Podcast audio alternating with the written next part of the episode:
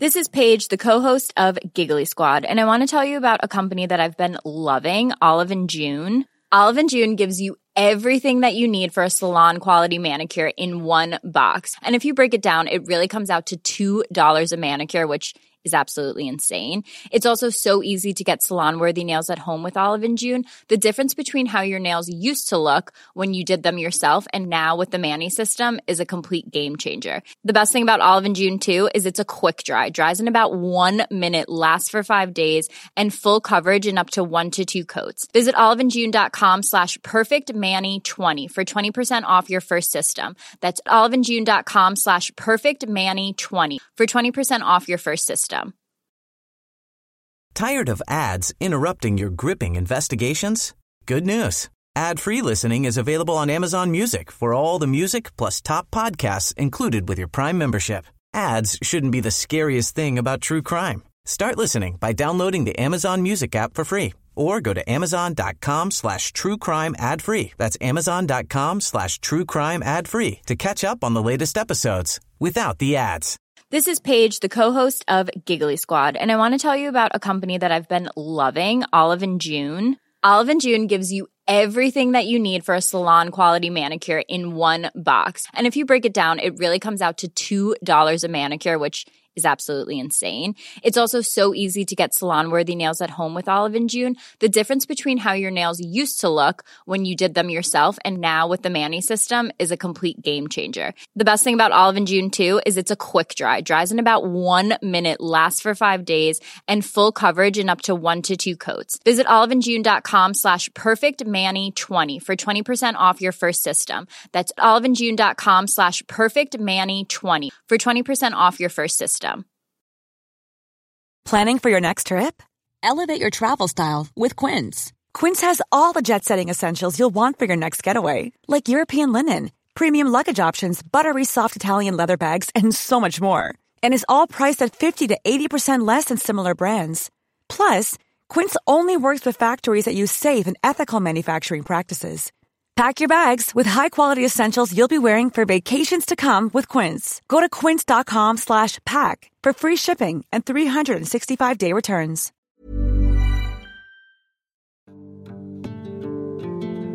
I vår andra säsong har vi tagit upp ett flertal olika ämnen. Vi har hört om beroende, pedofili, skolskjutningar och rätten till vapen, farligt sex, konspirationsteorier, suicid och förhörsteknik och falska erkännanden. I det här avsnittet tar vi upp era frågor. Bland annat om Rödebyfallet, dissociativ identitetsstörning, narcissism och självskadebeteende. Det här är en populärvetenskaplig podcast som utforskar psykologiska fenomen bakom mänskliga beteenden, med särskilt fokus på beteenden som kan bli farliga och som ibland ligger oss närmare än vi själva tror. Jag heter Katarina Hovner och är rättspsykiatriker och forskare. Och jag heter Kilan Kamman och är beteendevetare och forskare. Och du lyssnar på säsongsavslutningen av Det mörka psyket.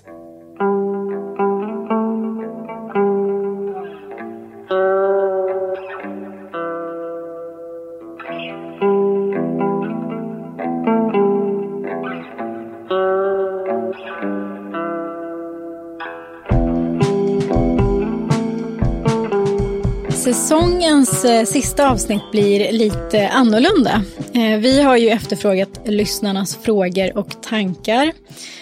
Både om tidigare avsnitt men även funderingar stort som smått relaterade till det mörka psyket. Och vi vill ju börja med att säga att vi blir så otroligt glada och tacksamma när ni hör av er på mejl och DM och kommentarer. Och för att ni lyssnar. Vi tycker att det är väldigt kul att få era frågor och höra lite vad ni är intresserade av. Och vi kommer ju göra så att vi kommer både försöka svara på lite frågor men också kanske tisa lite om vad vi kommer att prata om och försöka göra avsnitt av inför kommande säsong och så. Vi tycker också att det är lite härligt att få en inblick i vilka våra lyssnare är, och det man kan säga lite kort är bara att det verkar vara folk med väldigt olika bakgrund. Vi har vissa som är inom fältet som lyssnar och vissa som forskar eller jobbar kliniskt. Nej, men också personer som överhuvudtaget inte är kopplade till just det här, de här områdena som vi tar upp, men som ändå är väldigt, väldigt intresserade. Och vissa som till och med säger att de blir lite inspirerade till att byta bana, vilket är extra kul. Ja, verkligen. Var det inte så att vi efter det här senaste avsnittet till och med har fått flera som har övervägt nu att faktiskt bli förhörsledare? Det tycker jag var väldigt roligt. Jag skulle vilja inleda med att ta avstamp i vårt senaste avsnitt om just förhörsteknik och falska erkännanden. Och alltså en aspekt som jag tycker är värd att lyfta fram, det är ju det här med att det faktiskt kan vara fördelaktigt att erkänna ett brott som man inte har begått. Och vi gick inte in så jättemycket på det i senaste avsnittet. Men om vi tar USA som exempel, vilket vi ofta gör, så har ju de något som heter plea bargain, vilket innebär att det kan ske en uppgörelse mellan den tilltalade och åklagaren. Så det finns liksom en öppning att förhandla om påföljden mot att den tilltalade erkänner sig skyldig. Och just när det finns en överhängande risk om att dömas till döden, så blir det plötsligt inte alls svårt att förstå hur en person kan erkänna sig skyldig till ett brott som man inte har begått. Liksom. Men just det här med att man kan se en fördel i att erkänna ett brott, det är ju inte förbehållet den amerikanska kontexten eller andra länder, utan det är även något som kan ske i Sverige. Vi har ju till exempel fallet med Thomas Quick som är ett extremt exempel. Men vi har också en rättsläkare som har mejlat till oss för att uppmärksamma oss om ett svenskt fall som ägde rum för bara några år sedan. Och det man kort kan säga om det fallet, det är att det involverar ett par föräldrar som misstänktes för att ha misshandlat sina barn eftersom det uppkommit skador som man inte riktigt kunde förklara. Jag tänkte att vi kan lyssna på ett litet utdrag från ett av de här förhörstillfällena med pappan. Och i det här ljudklippet så har vi valt att klippa bort svaren från den tilltalade då, med hänsyn till de involverade personerna. Det ligger en bebis, det är din dotter som ligger. Hon är otroligt allvarligt skadad. Och hur kommer det så, i så fall att du inte vet? Som har varit med henne i princip dygnet runt. Det är du som tar hand om henne. Det är du som tar upp henne på nätterna. Det är du som tar upp henne på morgnarna. Det är du som byter på henne. Det är du som är hemma med henne. Det är du som lägger ner henne i sängen. Hur fan kan du inte veta vad som har hänt henne då? Det får du förklara då. Då får du förklara exakt för mig hur du inte kan veta det som har varit med henne hela tiden. Tala om för mig hur du inte kan veta det. Lyft blicken och titta på mig. Nu berättar du vad som hänt. Du har inte kollat på mig en enda gång sedan jag träffade dig du. Inte en gång. Du vet inte vad som hänt din dotter. Och du är inte beredd att hjälpa henne heller alltså. Hon kommer inte att bli frisk för hon är inte sjuk. Någon har gjort det här mot henne. En CP-skada, utvecklingsstörning, epilepsi. Hon kan bli blind, hon kan få nedsatt hörsel. På grund av yttre våld. Vad är det som har hänt? Hur känns det när jag berättar för dig vad hon kan få för men? Det är otroligt viktigt att vi får veta vad som har hänt.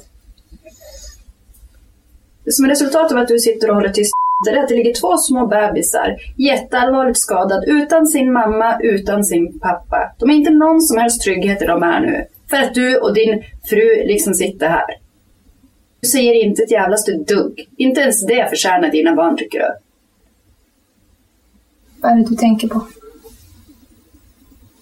Så efter att systematiskt ha nekat brott så erkände han under just det här förhöret. Och i samband med det erkännandet så uppgav han också att han ville att mamman till barnen skulle släppas. Så att man kan alltså därför misstänka att en möjlig anledning till att han erkänner är för att säkra att barnen får tillgång till åtminstone en av föräldrarna. Och hovrätten frikände mannen och konstaterade just att förhörsledaren kan ha förmedlat föreställningen att den förälder som inte skadat barnen skulle få vara med dem.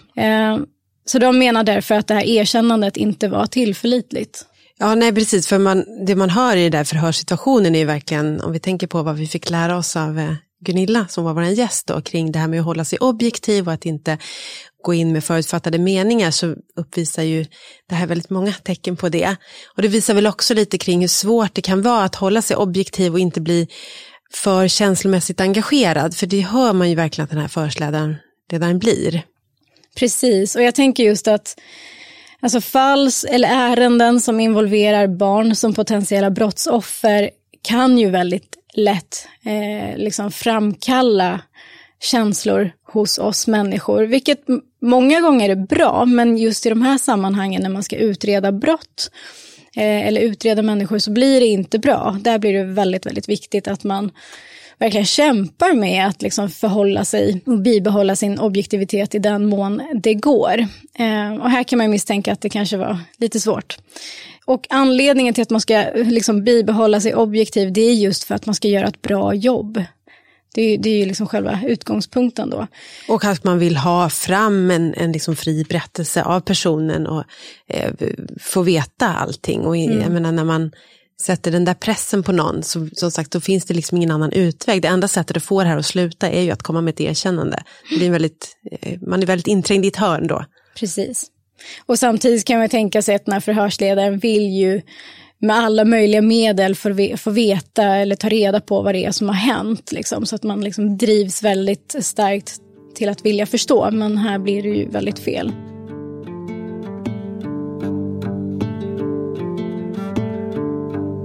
Vi fick ju en fråga om vilket avsnitt som har väckt mest reaktioner. Och det kan man ju knyta an till det som vi pratar om just nu. Och det är just pedofilavsnittet som vi fick mest reaktioner på, skulle jag nog säga. Både positiva, där vissa tyckte att det var väldigt intressant och tackade för att de fick lära sig ganska mycket och liksom fick ett annat perspektiv kring det här ämnet helt enkelt. Men vi har också fått en del negativa reaktioner förstås, och en del som har varit ganska upprörda. Och vi var ju lite så, vi var väl kanske inte helt oförberedda på att det kunde bli så. Det försökte vi också ta upp i det avsnittet, att vi liksom förstod att det här kunde väcka känslor och reaktioner. Men det är ju, vi tycker ju fortfarande ändå att det är viktigt att försöka förhålla sig väldigt objektiv och försöka berätta om det här på ett sätt som är icke-laddat, även om ämnet är extremt laddat. Ja, men precis.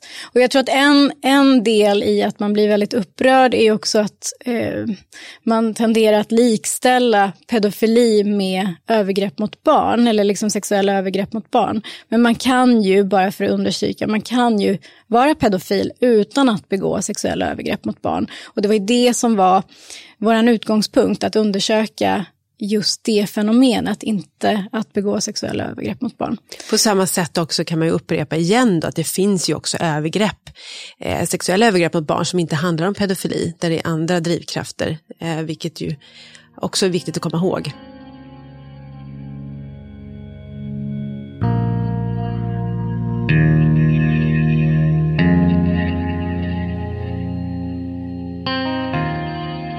Vi har fått in en fråga om Rödebyfallet, vilket är ett fall där det var en man som inte fick någon påföljd trots att han begått dödligt våld. Och det är ju ett intressant fall, för att det så småningom ledde fram till en lagändring. Katarina, kan inte du berätta lite mer om Rödebyfallet? Jo, det var ett fall som inträffade i hösten 2007, och det var en pappa i en familj som sköt mot några ungdomar som tagits in. Det var ett ungdomsgäng som hade trakasserat den här pappans sonen i familjen under lång tid. Och så en natt så tar sig ett ungdomsgäng in på tomten, och den här pappan väcks mitt i natten och tar fram ett gevär och går ut och skjuter mot dem. Och det går så illa att en av ungdomarna dör i det här. Och pappan blir då åtalad för mord och genomgick en sån här rättspsykiatrisk undersökning. Och då kom man fram till att han led av en allvarlig psykisk störning vid den här gärningen när han sköt, men att han inte led av det längre då vid undersökningen. Och det här resultatet togs upp i rätten, och det blev så att åtalet ogillades, för att rätten ansåg att den här mannens psykiska tillstånd gav stöd då för att mannen i det närmaste helt saknas förmåga att medvetet överväga sitt handlande och inse konsekvenserna, varför åtalet ogillades, citat ur domen då. Och det var tingsrätten som skrev det då, och då blev det heller inte så, eftersom åtalet ogillades så blev det inte heller, kunde inte betala skadestånd eller någonting. Och den här domen överklagades till hovrätten. Och där dömdes pappan för dråp och grov misshandel. Men han slapp påföljd, han slapp straff då. Eftersom han led av en allvarlig psykisk störning vid gärningstillfället så kunde man inte döma om till fängelse så som lagen såg ut. Men eftersom han inte led av en allvarlig psykisk störning vid undersökningen så kunde man heller inte döma honom till rättspsykiatrisk vård. Så det här blev väldigt konstigt. Han fick dock betala skadestånd då, men han fick alltså ingen påföljd.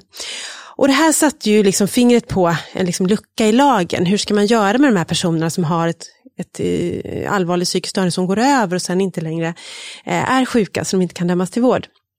Och det här ledde då till en lagändring 2008 då man tog bort det som då förut kallades ett absolut fängelseförbud när man inte fick döma till fängelse till ett mer relativt fängelseförbud då domstolen då har möjlighet att om det finns synnerliga skäl kan man döma ändå till fängelse. Och de här synnerliga skälen kan vara till exempel att man har ett begränsat eller inget vårdbehov eller att man har ett självförvållat tillstånd, att man till exempel själv har stoppat i sig droger och därför blir till exempel psykot då, i något fall. Men det var väldigt mycket skriverier kring det här och det blev ju intressant för att han gick alltså fri från påföljd trots att en person var död och han faktiskt dömdes för dråp. Så det är ett väldigt speciellt fall. Och intressant rättspsykiatriskt då förstås. Just det. Men hade det här skett idag då så hade han då kunnat dömas för... Då hade de kanske kunnat anse att det var synnerliga skäl till exempel. Mm. Det är inte säkert att man har kommit fram till någonting annat ändå. Det beror på hur de här synnerliga skälen, eftersom i hans fall var det kanske då, det fanns ju då ett begränsat eller inget vårdbehov, men man tar också hänsyn till allvarligheten. Och det är klart, här var ju en person död så att det var möjligt att man tyckte att det var så pass allvarligt. Just det.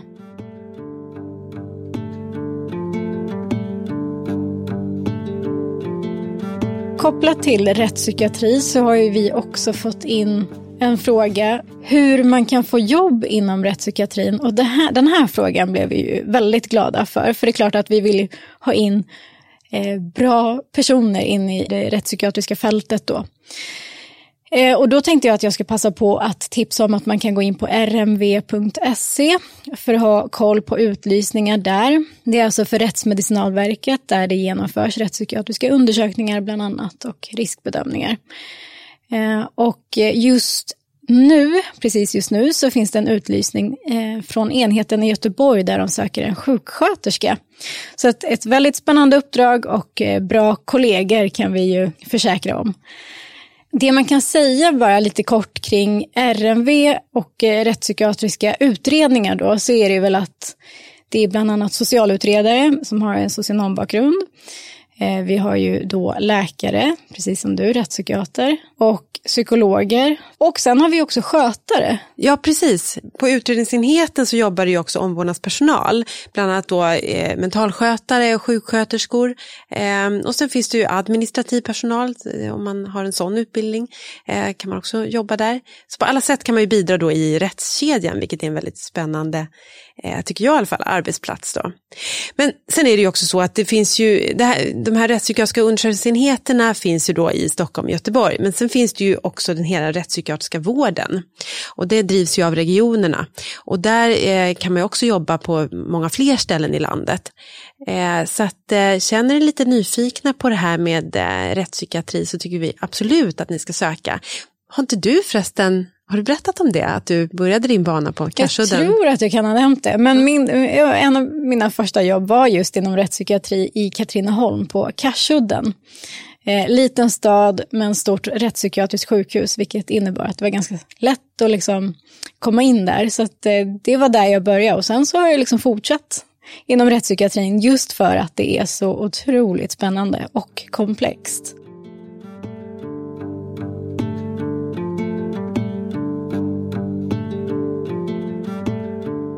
En annan fråga som vi har fått in, det är om inte vi kan ta lite fler svenska fall eller lokala fall.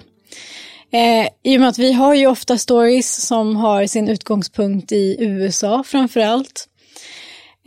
Och jag tänker att det här är ju ett jättebra tillfälle att bjuda in er i hur vi resonerar när vi valt just fall som stories i våra avsnitt. Att vi ofta tar utländska fall innebär ju inte att de fenomen eller de problem som vi tar upp bara är relevanta i till exempel USA då.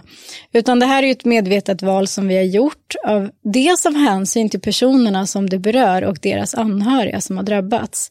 Vi vill ju förstås inte riskera att de som har drabbats eller berörts ska påverkas negativt. Sen har vi ju förstås en annan väldigt viktig anledning till att det inte känns rätt att ta upp svenska fall. Och det är ju det faktum att vi båda jobbar på Rättsmedicinalverket. Och du Katarina jobbar ju till och med kliniskt så att du kan ju liksom träffa de här personerna och också vara ansvarig för deras utredningar. Och jag jobbar ju mer strategiskt, men oavsett så innebär ju det att vi på ett eller annat sätt riskerar att komma i kontakt med just de klienterna. Och som vi har varit inne på tidigare avsnitt så görs det ju bland annat paragraf 7-undersökningar och rättspsykiatriska undersökningar på Rättsmedicinalverket. Vi har ju också de här riskbedömningarna som innebär att livstidsdömda kan ansöka om att få fängelsestraff omvandlat till ett tidsbestämt straff. Och då blir ett av underlagen till de besluten just riskbedömningar från Rättsmedicinalverket. Så sammantaget så är det här personer som snurrar på vårt jobb. Så det finns en problematik i att direkt eller indirekt komma i kontakt med de här fallen via jobbet. Så med hänsyn till den jävsproblematiken och med respekt till sekretess så har vi då alltså medvetet valt att antingen ta utländska fall eller som i rättspsykfallet som är väldigt, alltså rättspsykiatri är ju väldigt nationellt präglat och därför så kan det vara svårt att ta utländska fall. Och i det fallet så valde vi att skapa ett trovärdigt fiktivt fall, helt enkelt. Och den lösningen har vi ju gjort även i flera andra program och det är ju just med tanke på patientsekretess och så vidare att det är svårt att ta detaljer från ett specifikt fall eftersom det kan vara lätt att identifiera och det skulle inte vara rätt att göra så. Men vi tänker då att det är med den kunskap och det underlag vi har så kan vi ändå skapa ganska trovärdiga fiktiva fall som ändå innehåller väldigt mycket av de ingredienser som vanligtvis finns i de här fallen. Så på så sätt tycker vi att det blir, kan bli liksom trovärdiga fall och då kan man hålla sitt svensk kontext också, men att det kanske då är mera baserat på en massa olika fall som man sammanblandar till ett så att det inte är detaljer som går att identifiera då helt enkelt. Med det sagt då så tänker vi att vi ändå ska försöka att hitta lite fall som är lite liksom från närmare kontext, alltså till exempel närliggande länder i den mån det är möjligt. Så det, vi har som ambition att försöka ta lite fler länder som exempel än bara USA som utgångspunkt. Och så kan man säga att idag har vi pratat om några svenska fall och det är klart att vi ibland kommenterar på svenska fall som att vi pratade lite om det här Rödebyfallet och så, men det är ju mer för att det är en principiell diskussion, det handlar inte om personen i sig eller sådana saker. Så att i de fallen så är det såklart att vi då och då kommer nämna svenska fall och kan ta upp det och kommentera det och så, men vi kommer inte använda det som stories i våra kommande program heller, utan vi försöker att hålla oss antingen utlandet eller då baserade på verkliga fall men skapa ett fiktivt fall.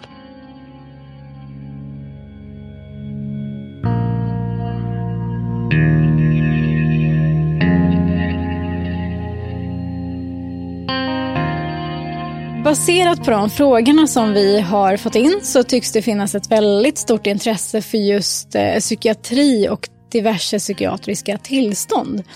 Och vi tänkte att vi tar ett par av de frågorna. Och vi kan väl börja med, vi fick dels in frågor kring depression då. Katarina, kan inte du berätta vad som kännetecknar depression? Ja, depression då, det är ju alltså ett sänkt stämningsläge. Det är alltså att man är nedstämd, man är deprimerad. Det brukar innefatta att man tappar intresse för sånt som man i vanliga fall tycker är roligt att göra. Man brukar ofta bli väldigt trött, energilös, ja, man blir låg helt enkelt. Ofta så kan det gå med att man får en påverkan på aptiten och på sömnen. Och det kan gå på båda håll, antingen att man tappar aptiten, kanske går ner i vikt eller att man äter hela tiden, man kan till och med gå upp i vikt. En del får minskad sömn, alltså man har svårt att sova, får sömnstörningar och en del får ökad sömn, att man sover mycket mera. Något annat som det också brukar komma med depression är ju skuldkänslor och känsla av att man är inte värd någonting. Det kan till och med bli så att man känner sig som en belastning för omvärlden. Man får mycket negativa tankar, man tycker inte att man tillför någonting. Just det. Ångest är också ett vanligt symptom vid depression, att man faktiskt har ångest också. Ibland kan depressionen bli så djup att man också får en del nästan verklighetsfrånvända, alltså psykotiska symptom. Till exempel då som en vanföreställning att man faktiskt det skulle vara bättre på den här världen om jag inte fanns. Och det kan vi känna igen som Axel pratade om i det här suicidavsnittet vi hade, att man ibland kan få sådana tankar till och med att det vore bättre för världen om man inte fanns kvar. Och det kan man nästan kalla en vanföreställning. Och självmordstankar, tankar på döden. Sen ska man skilja på depression jämfört med en vanlig sorgereaktion. För det är klart att är man med om en förlust, att någon i ens närhet dör eller man blir lämnad, alltså en separation, så leder det ju väldigt ofta till att man blir ledsen. Och att vara ledsen och att sörja, det är ju inte att vara deprimerad, utan det är naturligt, det kommer. Men det ska ju så att säga gå vidare och utvecklas vidare och så småningom gå över. Och en depression, man kan förstås hamna i en depression efter en sån här sorgeprocess, att det liksom inte går över, inte går tillbaka, utan man bara fortsätter hålla sig där nere. Men annars kan man säga att en depression kan komma när som helst. Det är ju så att den kan ju drabba en utan att det finns någon direkt utlösande faktor. Man brukar dela in depression också i hur svårighetsgraden, milda eller medelsvår eller svåra depressioner. Och beroende på vilken svårighetsgrad, hur djup depressionen är och så är det ju också lite olika behandlingsstrategier då. Men har man en lättare depression så dels kan den spontanläka, men annars kan man då kanske få hjälp med någon samtalskontakt eller KBT, kognitiv beteendeterapi. Ibland om man har kanske en medelsvår depression kan det vara så att man behöver läkemedel, antidepressiva och kanske också sån här kognitiv beteendeterapi. Har man en djup depression, kanske med psykotiska symptom, så kan det ibland vara så att man kräver slutenvård inom psykiatrin. Och ibland i enstaka fall kan det till och med vara så att man får sån här elbehandling, ECT, i vissa svårare fall då. Antingen kan man få en depression bara en gång i livet, men har man fått det en gång så ökar risken att man skulle kunna få det igen. Och det finns människor som får det flera gånger i livet, har så att säga återkommande depressioner. Depression kan också ingå i bipolära sjukdomstillståndet, det som tidigare kallas manodepressivitet. Då har man både maniska perioder, man är uppvärvad, och blandat dem med depressiva episoder när man är nedstämd. Men annars kan det vara så att säga att man bara har en depression eller vid några tillfällen då. Det är en väldigt vanlig psykiatrisk diagnos. Och man kan säga i nationella folkhälsoenkäten Hälsa på lika villkor så uppger 19% av befolkningen, och då är det mellan 16 till 84 år, att de någon gång har fått en depression. Och av dessa så var det nästan en tredjedel som hade fått det mer än en gång. Det är fler kvinnor än män som drabbas av det här. Var fjärde kvinna uppger att de har fått den diagnosen någon gång. Och motsvarande andel för männen var 13%. Så det är ganska ändå vanligt förekommande, får man väl lov att säga. Absolut, och sen är det ju långt ifrån alla som, en del söker kanske inte ens hjälp, och många kan ju få hjälp via till exempel vårdcentralen, och det kan räcka med kanske stödsamtal eller att man får antidepressiva och tar sig ur det. Det är ju långt ifrån alla som kommer till psykiatrin med en depression, så det är ett väldigt vanligt tillstånd. Skulle du säga att det kan vara så att det kan vara svårt att själv identifiera att man är deprimerad? Ja, det kan det absolut vara. Det är ju ganska vanligt att omgivningen är kanske de som märker det egentligen. Själv så kanske man är så inne i det här negativa tänkandet att man fattar inte att det inte är som det ska, utan man bara ser det svart och mörkt helt enkelt. Så omgivningen kan reagera. Och lite likadant också med när man börjar behandla, så kan det ibland vara svårt att märka av förbättring. Det kan också vara så att man behöver fråga omgivningen.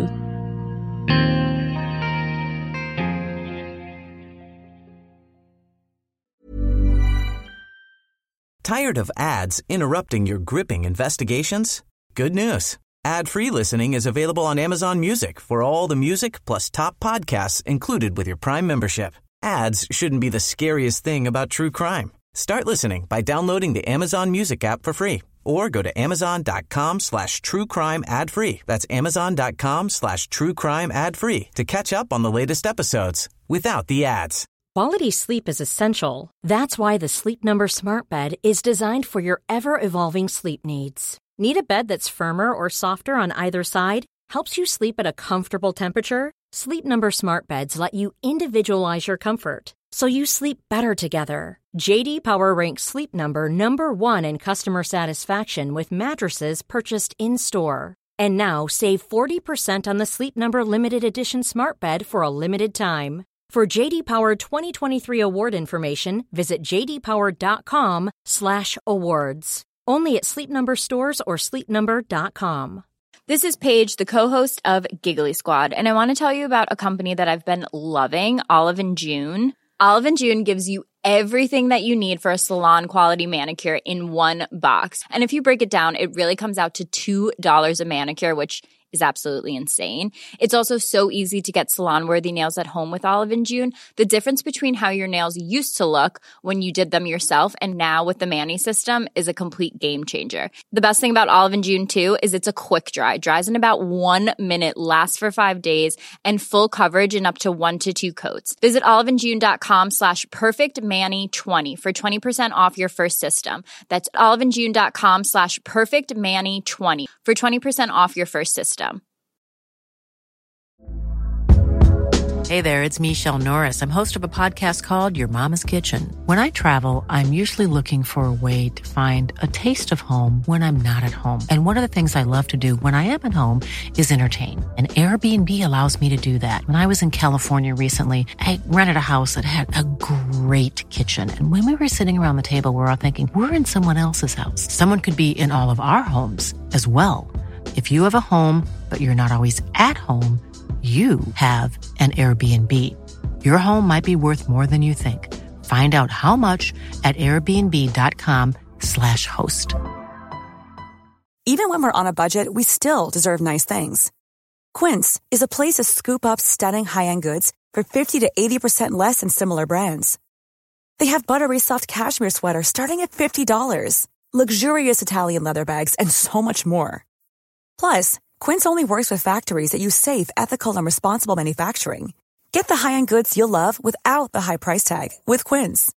Go to quince.com/style for free shipping and 365-day returns.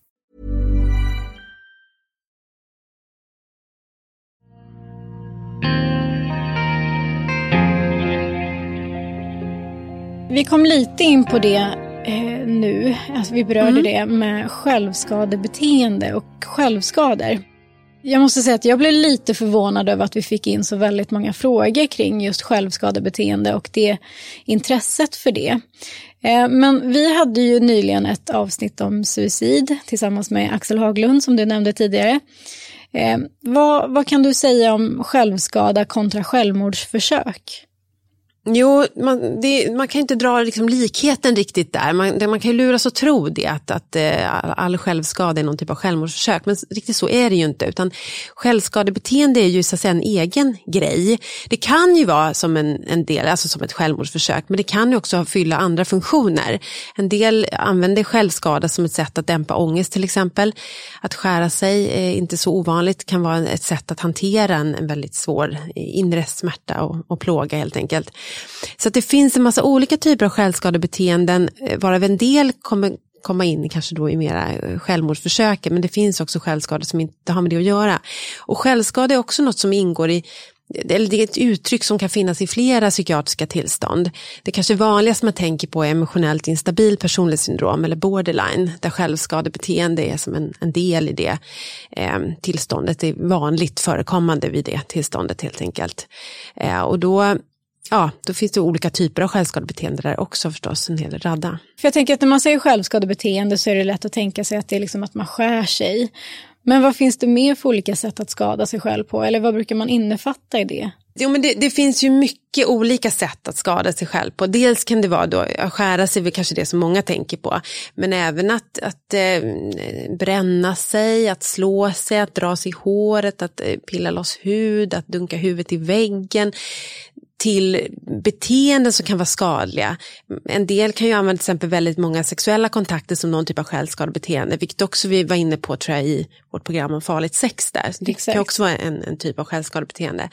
Så det finns ju en hel massa, och grejen är väl den att det verkar vara ganska stort intresse. Vi har fått flera mejl med frågor och önskningar om att det här ämnet ska tas upp, så att vi tänker väl att vi kanske ska försöka göra faktiskt ett avsnitt om självskadebeteende. Absolut.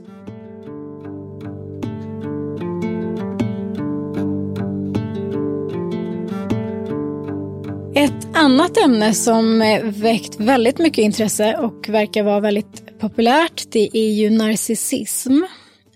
Och ni är flera som har frågat om det, och vi håller ju på att undersöka möjligheterna till att göra ett ett enskilt avsnitt om det också för att fördjupa oss i just narcissism och huruvida det har utvecklats över tid och så vidare. Men jag tänkte att vill du säga någonting om det så länge, Katarina? Ja, alltså narcissism är, det finns ju då något som heter narcissistiskt personligt syndrom. Det tillhör ju då personligt syndrom eller personlighetsstörningarna. Och just i narcissism då, ja, det utmärks av en förhöjd självbild, grandiositet, att man har överdriven bild av sitt eget värde och att man tycker man står över andra människor. Brukar ofta gå också med en brist på empati, men man kan vara väldigt känslig själv för kritik och lättkränkt. Och det finns ju mycket, ett stort överlapp gentemot psykopati, och det har vi ju faktiskt haft ett helt avsnitt om, så därför så har jag känt så här, men har vi inte täckt av det här? Men det verkar ändå finnas ett väldigt intresse för just narcissism, och man kan säga att narcissistiskt personligt syndrom är ju inte direkt kopplat till kriminalitet eller så, vilket ju psykopati till större del är, så att visst kan vi titta på möjligheten att faktiskt göra ett eget avsnitt om narcissism eller narcissistiskt personligt syndrom. Vi får väl ta oss an det helt enkelt. Sen fick vi en annan intressant fråga, och som jag också vet att jag har tagit upp med dig vid något tillfälle innan, Katarina. Och det är ju det här med dissociativ identitetsstörning. Och frågan var hur diagnosen uppkommer och om den ens existerar överhuvudtaget. Och det, bara kort så kan man väl säga att den diagnosen är väldigt tacksam att skildra inom populärkulturen. Men då kan vi undra, liksom, existerar det? Multipla personligheter, kan man ha det? Ja, alltså som sagt, i populärkulturen så ser vi ju det här mycket, liksom skräckfilmer och besatta barn och allt vad det är. Och om man går då till DSM då, som är vår diagnosmanual inom psykiatrin då, så finns ett avsnitt med dissociativa syndrom, och där finns då diagnosen dissociativ identitetsstörning.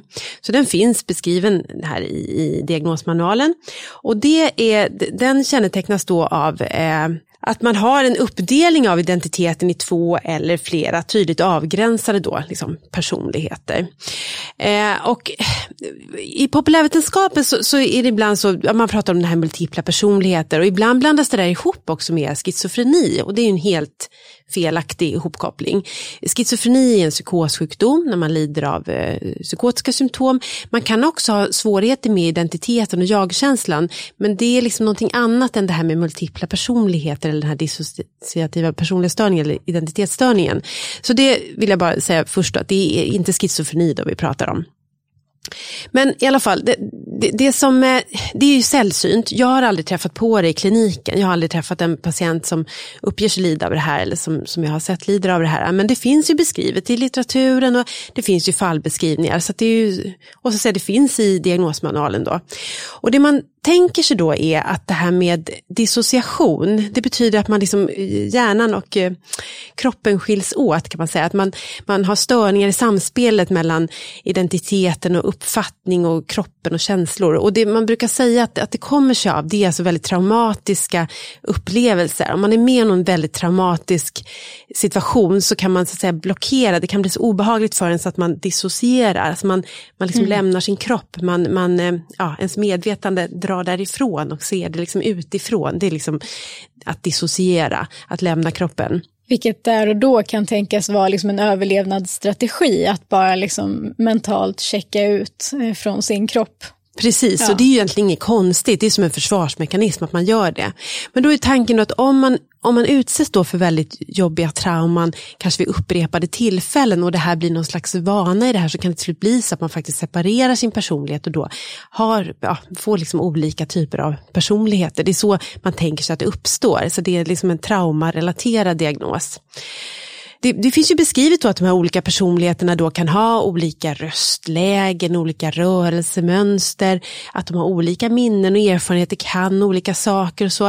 Och det här kan bli väldigt fascinerande beskrivningar, som sagt, i litteraturen.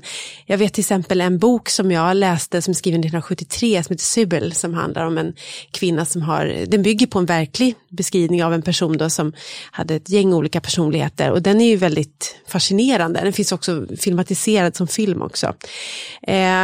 Så att det här med dissociation är ju väldigt, ja, det är ju intressant och spännande, och det är väl möjligt att vi framöver skulle fundera på att kanske göra ett avsnitt i så fall kanske om dissociativa tillstånd i det stora hela, kanske inte just bara det här identitetsstörningen, för den är som sagt väldigt... Ja, men precis, för dissociationer som koncept finns ju och det är jättespännande, men just det med multipla personligheter, jag måste säga rent utan att vara insatt är lite skeptisk, och det låter ju väldigt men lite förlegad syn på just kopplingen mellan ens psykiatriska tillstånd och ens fysiska kropp och sådär, och att det är mycket att det här, men kanske som man hade lite freudianskt, det här omedvetna, fördolda, otillgängliga som ligger där och pyr under ytan.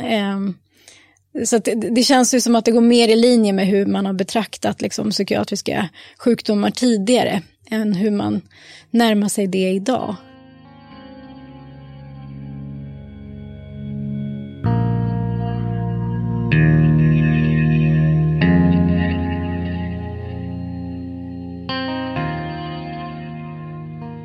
Sen har vi en person som också hört av sig och frågat om inte vi kan bjuda på lite boktips, och självklart kan vi göra det. Och vi tänker också att vi i kommande avsnitt kanske lite mer löpande kommer tipsa om olika böcker som ni kan läsa eller lyssna på. Och vi kan också passa på att säga att vi har ju alltid en referenslista för varje avsnitt, så är man lite intresserad av att läsa på lite mer kring specifika fenomen så finns det litteraturtips som sagt. Men kan börja med att tipsa om en bok som vi faktiskt ännu inte har läst, men som vi tänker att vi ska läsa under julledigheten med väldigt mycket entusiasm. Och det är då Christian Rycks bok Olyckliga i paradiset. Varför mår vi så dåligt när allt är så bra? Väldigt bra titel, tycker jag. Och vi hoppas ju på att vi ska kunna göra ett helt avsnitt om det här. Och där kan vi ta upp frågor som vi har fått in som gäller just gränsdragningen mellan vad som är friskt och vad som är sjukt. Och om det har förändrats över tid eller varför psykisk ohälsa ökar så mycket. Eller är det så att det överhuvudtaget ökar eller inte? Jag nämnde en bok när vi pratade om dissociativ identitetsstörning, och det var Sybil, och den då är från 1973, skriven av författaren Flora Retta Schreiber. Och den återberättar då en sann historia som är baserad på Shirley Ardell Mason som levde 1923 till 98 och hennes liv då. Den har också filmatiserats 2 gånger, så det finns 2 filmer man kan titta på också. Det låter jättespännande. Den är jättespännande, det är jättebra. Mm. Sen är vi båda två väldigt förtjusta i Malcolm Gladwell och hans böcker. Han har ju också en podd som heter Revisionist History om man vill lyssna på den. Men hans senaste bok är vårt boktips, och den heter Att prata med främlingar. Och det är en bok som handlar om vad som händer när vi träffar människor som vi inte känner, och om de felaktiga antaganden som vi gör när vi träffar människor som vi inte känner, och varför det ofta blir så fel. Man kan väl också få nämna Blink av Gladwell, som är en fantastisk bok som är lite äldre, men den kom ut för längre sedan. Precis, och den handlar om intuition. Alltså vad är egentligen intuition? Existerar det? Och finns det någon vetenskap bakom konceptet eller fenomenet intuition? Den är fantastisk. Och han skriver väldigt bra, så att det är också verkligen ett boktips. Och ett annat skönlitterärt boktips då, en bok som både du och jag har läst och blev väldigt drabbad av båda två vill jag minnas, det är boken Ett litet liv av Hanya Yanagihara. Som utspelar sig i USA med ett gäng män. Det handlar mycket om manlig vänskap, men också mycket självskadebeteende finns ju väldigt centralt i den här boken. Och beskrivs på ändå, tycker jag, väldigt drabbande sätt. Tycker det var väldigt... Ja, det var en bok som berörde väldigt mycket. Den är oerhört tjock, men väldigt läsvärd skulle jag säga. Väldigt läsvärd. Också väldigt mörk, så att skulle man känna att man är väldigt påverkad av den här pandemin och känna att tillvaron är kanske lite mörk, så kanske man ska lite avvakta med det boktipset, men absolut läsa det. Det är en fantastisk bok verkligen. Också ganska ovanligt att läsa om män som självskadar sig, insåg jag när jag läste den. Det är ganska ovanligt att läsa om. Sen har jag ett tips om en bok av en författare och forskare som heter Paul Bloom, som har skrivit en bok som heter Against Empathy. som är lite spännande. Han resonerar lite kring potentiella negativa konsekvenser med att ha empati, eller ha för mycket empati ska jag säga. Och det handlar ju då om affektiv empati, alltså gå in känslomässigt. Och jag tyckte att det var ganska spännande. Det var liksom ett nytt perspektiv, för jag tycker vi ofta pratar om empati, att det alltid är bra och vi ska alltid ha mer empati. Det är ofta svaret på många frågor, att så här, hade vi bara haft mer empati så hade världen sett så mycket bättre ut. Han beskriver det väldigt bra som att empati är som en spotlight, det vill säga att du bara kan ha empati ganska begränsat för en viss målgrupp, så att om du har mer empati för en grupp så kan det också resultera i att du glömmer bort andra grupper. Så att, men ganska spännande, och framförallt det bör man inte hålla med om allt, men det är just ett nytt perspektiv på empati just. Och sen vårt sista tips då, för idag i alla fall, det är en bok som heter Anatomy of Violence, som är skriven av en forskare som heter Adrian Raine. Som då handlar om just biologin bakom våld och våldsbrott. Så att om du har ett intresse för de biologiska och genetiska aspekterna bakom olika dåd och våldsbrott, så skulle jag säga att det här är ganska underhållande läsning faktiskt. Jag hade mycket behållning av den just för hans sätt att kunna beskriva ganska så komplex forskning på ett så otroligt tillgängligt sätt. Och förutom de boktipsen vi har gett er nu, så vill vi också tipsa igen dem och gå tillbaka kanske och titta under varje avsnitt, så finns det litteraturtips för vidare läsning med böcker då, till exempel från suicidavsnittet, där Markus Osins bok finns tips på, och även Mikael Klintman när vi pratar konspirationsteorier. Så att det är verkligen ett tips att gå tillbaka och titta lite på vilka böcker vi har tipsat om tidigare, så har ni en gedigen läslista inför julen. Så skulle vi avslutningsvis då vilja bara på lite då vad vi hade tänkt oss inför säsong 3, avsnitt som potentiella avsnitt inför nästa säsong då. Och det bygger delvis då på tips som vi har fått in, tips och förslag som vi har fått in från er. Vi har ju nämnt några då tidigare här i avsnittet, men vi har även fått tips om att kanske ha ett avsnitt kring mordbrand och pyromani. Ja, och ett annat ämne eller en annan aspekt är kring det här med hatbrott. Jag tänkte att vi kanske också skulle kunna beröra det här med strukturell rasism. Vi har ju tidigare också funderat på att titta närmare på det här med vittnespsykologi och rättspsykologi, djupdyka lite i det, och kanske kring det här med lögn, hur kan man avslöja lögner och inte i förhör och så. I anslutning till det, just titta på det här med, finns det ett idealoffer man tänker sig? Förväntar man sig att brottsoffer ska bete sig på ett visst sätt för att vara trovärdiga? Och samma sak med gärningspersoner. Har vi en ganska bestämd uppfattning om vilka personer som begår gärningar?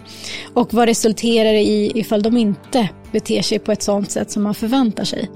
Och sen håller vi förstås på att undersöka och planera för ytterligare avsnitt som vi inte riktigt är beredda att avslöja riktigt än då.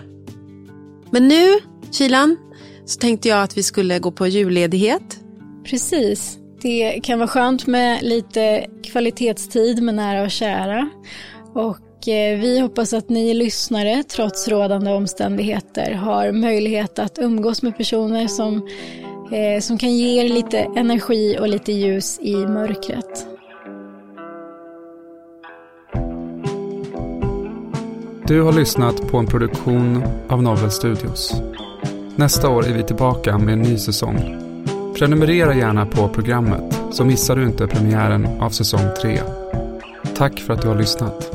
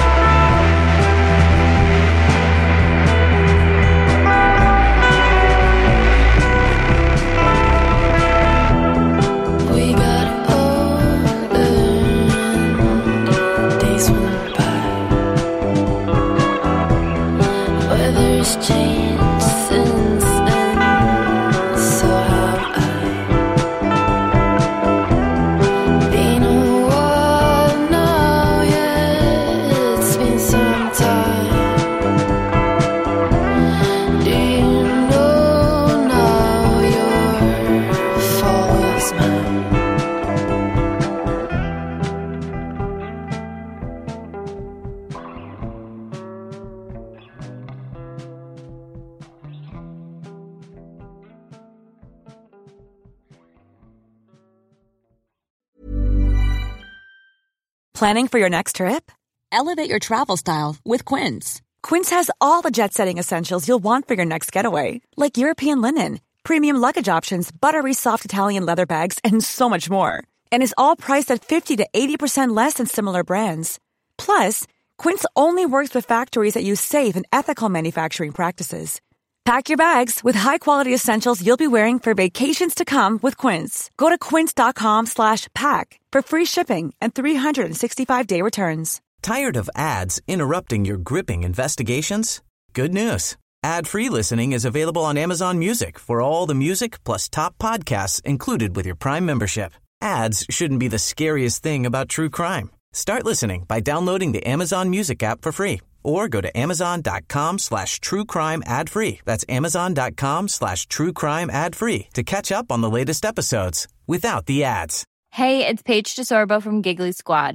High quality fashion without the price tag. Say hello to Quince. I'm snagging high-end essentials like cozy cashmere sweaters, sleek leather jackets, fine jewelry, and so much more. With Quince being 50 to 80% less than similar brands. And they partner with factories that prioritize safe, ethical, and responsible manufacturing. I love that. Luxury quality within reach. Go to quince.com/style to get free shipping and 365-day returns on your next order. Quince.com/style.